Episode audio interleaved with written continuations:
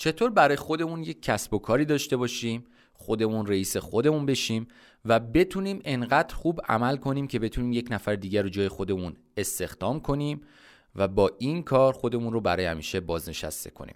توی این پادکست، یعنی پادکست شماره چهل و سه از سری پادکست‌های سوخت جت، میخوایم بپردازیم به قسمت سوم از سریال پادکست‌هایی که از دو قسمت قبلی شروع کردیم، چهار راه پولسازی رابرت کیوساکی، که قسمت قبلی راجع به مباحث مربوط به کارمندی صحبت کردیم. توی این قسمت میخوایم بگیم که چطور از کارمندی وارد فاز خویش‌فرما یا خود اشتغالی میشید، به بهترین نحو ممکن ظاهر بشید و بتونید از این فاز به فاز بعدی یعنی کارآفرینی ورود کنید.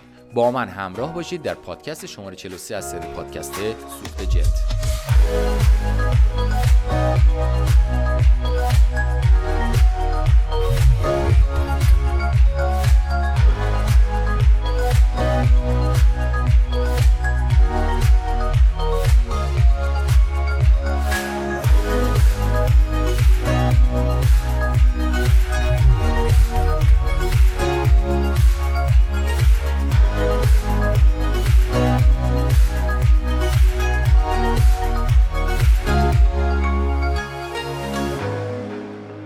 دوستان سلام، امیدوارم حالتون عالی باشه. خوشحالم که به پادکست شماره چهل و سه رسیدیم و قسمت سوم در واقع از سری پادکست‌های سریالی مربوط به چهار راه پولسازی رابرت کیوساکی. توی این پادکست همونطور که قولش رو بهتون داده بودیم، میخوام بپردازم به این موضوع که وقتی شما یک خود اشتغالی دارید یا خویش فرما هستید، چطور به بهترین نحوه ممکن ظاهر بشید توی این پوزیشن شغلی و توی این فاز از سری فازهای مسیر ثروت آفرینی رابرت کیوساکی، و بعد بتونید از این فاز به فاز بعدی یعنی کارآفرینی ورود کنید. یک مرور خیلی کوتاهی انجام بدیم برای دوستانی که این پادکست های سریالی رو از اول گوش ندادن. ما گفتیم که رابرت کیوساکی، نویسنده کتاب‌های پدر پولدار و پدر بی پول، یک نقشه راهی ترسیم کرده برای افرادی که میخوان به ثروت برسن توی زندگیشون و گفته شمایی که میخوای به ثروت برسی، اگه الان هیچی نداری و صفر صفر میخوای تازه شروع کنی، از کارمندی باید شروع کنی، وارد فاز خود اشتغالی یا خویش فرمایی بشی که همین پادکست میخوایم صحبت کنیم، و بعد وارد فاز کارآفرینی بشی و بعد وارد فاز سرمایه‌گذاری بشی. خب ببینیم که یک نفر اصلا خویش فرما کیه، خود اشتغالی چیه.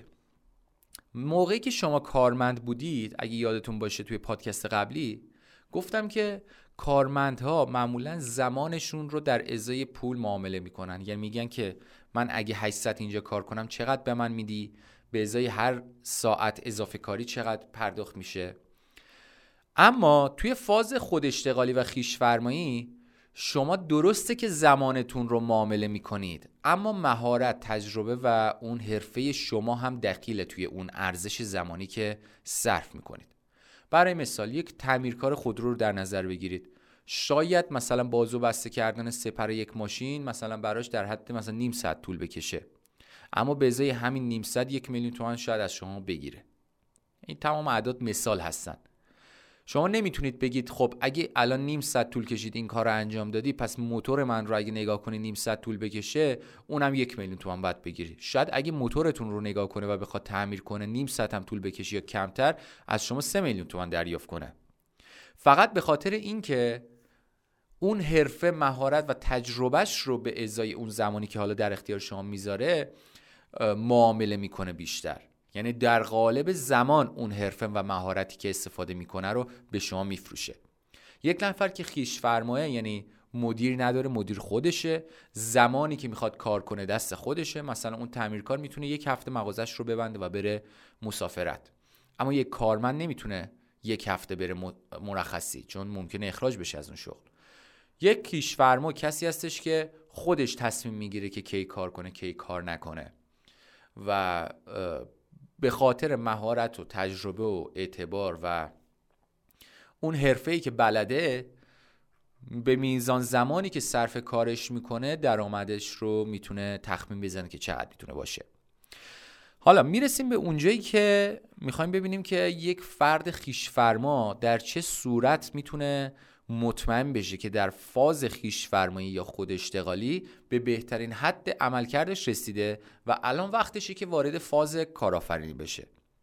سه تا مرحله برای شما تعیین کردم که حالا دقیقاً این مراحل رو رابرت کیوساکی نگفته، ولی خب این مراحل رو شما باید عبور کنید ازش که وارد فاز کارآفرینی بشید.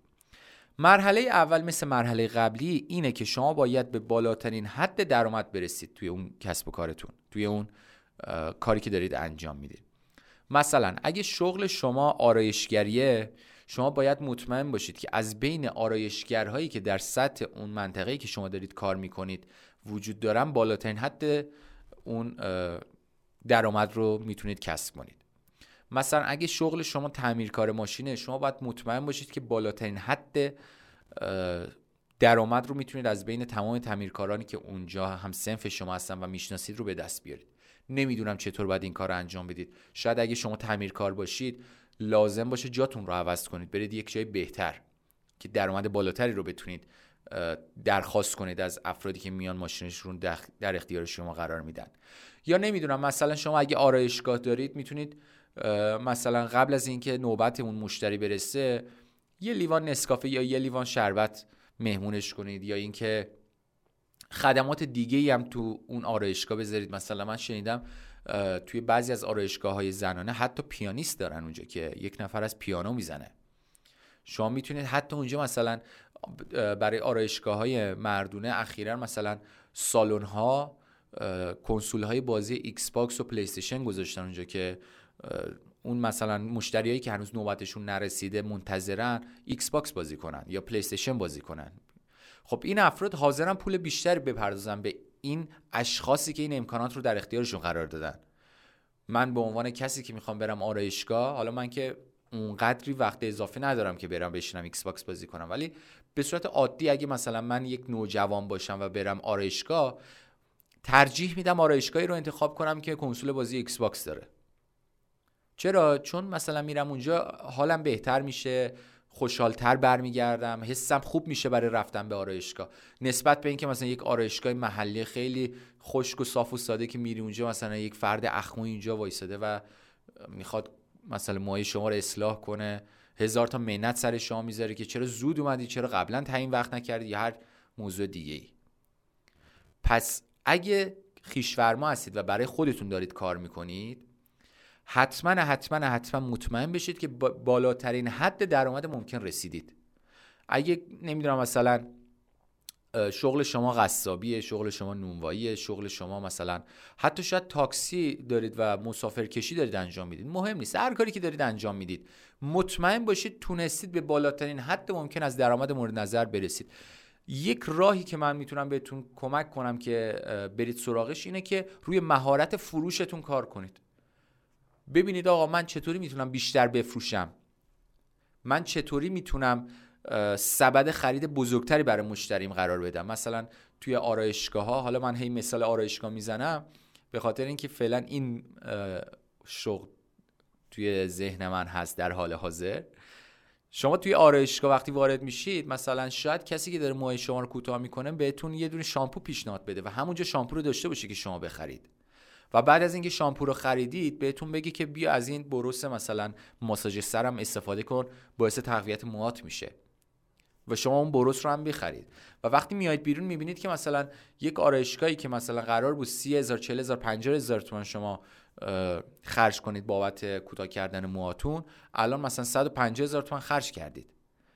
شاید نتونسته باشه از مثلا مو کوتاه کردن مثلا پنجاه هزار تومانی که میتونست بگیره مثلا صد هزار تومان بگیره. شاید نتونسته باشه اون آرایشگره توی اون حوزه کاریش که مثلا یک نرخ مصوبی داره هزینه بیشتری بگیره، اما تونسته با فروش محصولات دیگه‌ای به شما این افزایش درآمدش رو جبران کنه. پس روی مهارت فروشتون کار کنید، به بالاترین حد درآمدتون برسید، و بعد باید به این مرحله برسید که به درآمدهای غیر فعال فکر کنید. یعنی چی؟ یعنی اینکه آقا من چطور میتونم یک درآمدی در کنار درآمد فعلیم داشته باشم و لازم نباشه خودم کار کنم.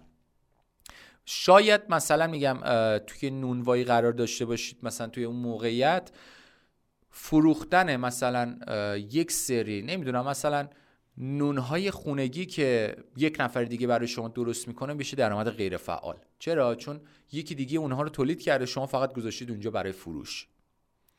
مثلا اگه کار شما، چه مثالی بزنم، کار شما مثلا یه دونه رستوران فست فودی هستش، خب شما هر روز باید اونجا باشید و اون کار رو انجام بدید. خب اگه آشپز مثلا شمایید، اما میتونید توی اون رستوران و توی اون فست فودی یک سری کالاهای دیگه‌ای بفروشید که برای شما درآمدزایی میکنه و نیازی نیست که شما مستقیم کاری انجام بدید برای اینکه مثلا اون درآمد رو داشته باشید. یا حتی مثلا میتونیم بگیم اگه شما مثلا آموزشگاه دارید، آموزشگاه موسیقی دارید یا هر چیز دیگه ای، میتونید این آموزش‌ها رو به صورت آنلاین ارائه بدید و با این کار شما حتی وقتی خواب هم هستید درآمد دارید. پس دومین مرحله‌ای که باید مطمئن باشید که یک خویش‌فرمای موفق هستید و آماده اید برای ورود به سمت حوزه کارآفرینی، این هستش که به درآمدهای غیر فعال بتونید فکر کنید و ایده پردازی کنید و حداقل چند مورد رو اجرا کرده باشید. سومین جایی که شما باید مطمئن باشید که دیگه وقتشه من برم وارد کار کارآفرینی بشم، وارد فاز کارآفرینی بشم، اینه که به کسب و کارتون مثل یک سیستم بتونید فکر کنید و خودتون رو به عنوان یک مهره توی این کسب و کار ببینید و نه اینکه خودتون رو کسب و کار ببینید، خودتون رو یک مهره توی کسب و کارتون ببینید. اگه بتونید این طرز فکر رو داشته باشید، این نوع نگاه به کسب و کار رو داشته باشید، خیلی زود شما آمادگی کامل خواهید داشت برای ورود به دنیای کارآفرینی. اما اگه هنوز این مورد رو ندارید، اگه هنوز نمیتونید خودتون رو ببینید که یک مهره توی کسب و کارتون هستید و یک نفر دیگه میتونه جایگزین شما بشه و شما دیگه کار نکنه توی اون کسب و کار، هنوز آمادگی لازم برای ورود به دنیای کارآفرینی رو ندارید و اگه این نوع طرز فکر رو نداشته باشید، اصلا توصیه نمی‌کنم وارد دنیای کارآفرینی بشید. دنیای کارآفرینی میتونم بگم نود درصد موفقیت کارآفرین وابسته به طرز فکرشه، نه کاری که انجام میده. اگه روی طرز فکرتون توی زمانی که خویش‌فرما و خود اشتغالی دارید انجام میدید کار نکنید، تلاش نکنید، بهبودش ندید طرز فکرتون رو، نوع نگاهتون رو نسبت به مسائل، شما نمیتونید وارد دنیای کارآفرینی بشید و اگه وارد دنیای کارآفرینی بشید نمیتونید کارآفرین موفقی بشید. پس سه تا نکته رو باید شما حتما در نظر داشته باشید قبل از ورود به دنیای کارآفرینی. یک، بالاترین حد درآمد رو تونستم به دست بیارم یا خیر؟ اگه خیر، باید برید اول این کار رو انجام بدید، اصلا به کارآفرینی فکر نکنید. دو، تونستم درآمد غیر فعالی توی کسب و کار فعلیم داشته باشم؟ اگه تونستید این کار رو انجام بدید، خیلی عالی. اگه نتونستید، قبل از ورود به دنیای کارآفرینی و سرمایه‌گذاری فقط باید به داشتن درآمدهای غیر فعال فکر کنید، ایده پردازی کنید. سه، میتونم کسب و کارم رو مثل یک سیستم ببینم و مهره های این بازی رو بتونم مشخص کنم و حتی بتونم خودم رو با یک نفر دیگه که دقیقا همون کاری که من دارم انجام میدم و میتونم بهتر از من حتی انجام بده جایگزین کنم. اگه پاسخ شما مثبت بود، این سه تا پرسشی که مطرح کردم پاسخ مثبتی دادید، بدونید که الان آمادگی لازم برای ورود به دنیای کارآفرینی رو دارید. در غیر این صورت تلاش بیهوده است که وارد دنیای کارآفرینی بشید. روزانه خیلی از دوستان به اکانت اینستاگرام شخصی من به آدرس رن سینانی، آخرش آی دوت آی داره، پیام میدم و چون اونجا من خیلی بیشتر راجع به موضوع کارآفرینی دارم صحبت میکنم، ترفندهای بازاریابی، موضوع مربوط به کارآفرینی و اون طرز نگاهی کارآفرینی، خیلی‌ها پیام میدن که ما می‌خوایم وارد دنیای کارآفرینی بشیم و چند تا سوال که ازشون میپرسم سریعاً متوجه میشم که آمادگی لازم از نظر ذهنی رو ندارن وارد دنیای کارآفرینی بشن و اکثر اوقات این افراد که وارد حوزه کارآفرینی میشن شکست میخورن و خیلی زود کسب و کارشون رو تعطیل میکنن و فکر میکنن به خاطر تورم بوده، به خاطر تحریم بوده، به خاطر بازار یا هر چیز دیگه‌ای بوده، در صورتی که گفتم بهتون نود و نه درصد، اگه نخوام بگم صد درصد، موفقیت کارآفرین به طرز فکرش بستگی داره، نه به اون مهارت و حرفه و کاری که داره انجام میده، که کامل توضیح میدم توی پادکست بعدی. خیلی خب، این پادکست هم تموم شد. خیلی مختصر و مفید میخوام پادکست رو جمع کنم که حالت موعظه نداشته باشه برای شما و بتونید سریع بتونید به اون نکته اصلی پادکست ها برسید و برید سراغ کارهای عملی که باید انجام بدید برای اون مطمئن شدن از اینکه یاد گرفتم این پادکست رو و تونستم نکته این پادکست رو بگیرم. خیلی ممنون که همراه من بودید. من رنه سینانی هستم، مدیریت وبسایت سوخت جت، و شما در حال گوش دادن به آخرین لحظات پادکست شماره چهل و سه هستید از سری پادکست های سوخت جت. تمام پادکست ها رو میتونید از وبسایت سوخت جت به آدرس سوخت جت دات کام و کانال تلگرام سوخت جت به آدرس سوخت جت و اینستاگرام سوخت جت به آدرس سوخت جت نقطه آی آر مشاهده و دانلود کنید. ممنون که همراه من بودید. شما رو به خدای بزرگ میسپارم. خدا یار و نگهدارتون باشه.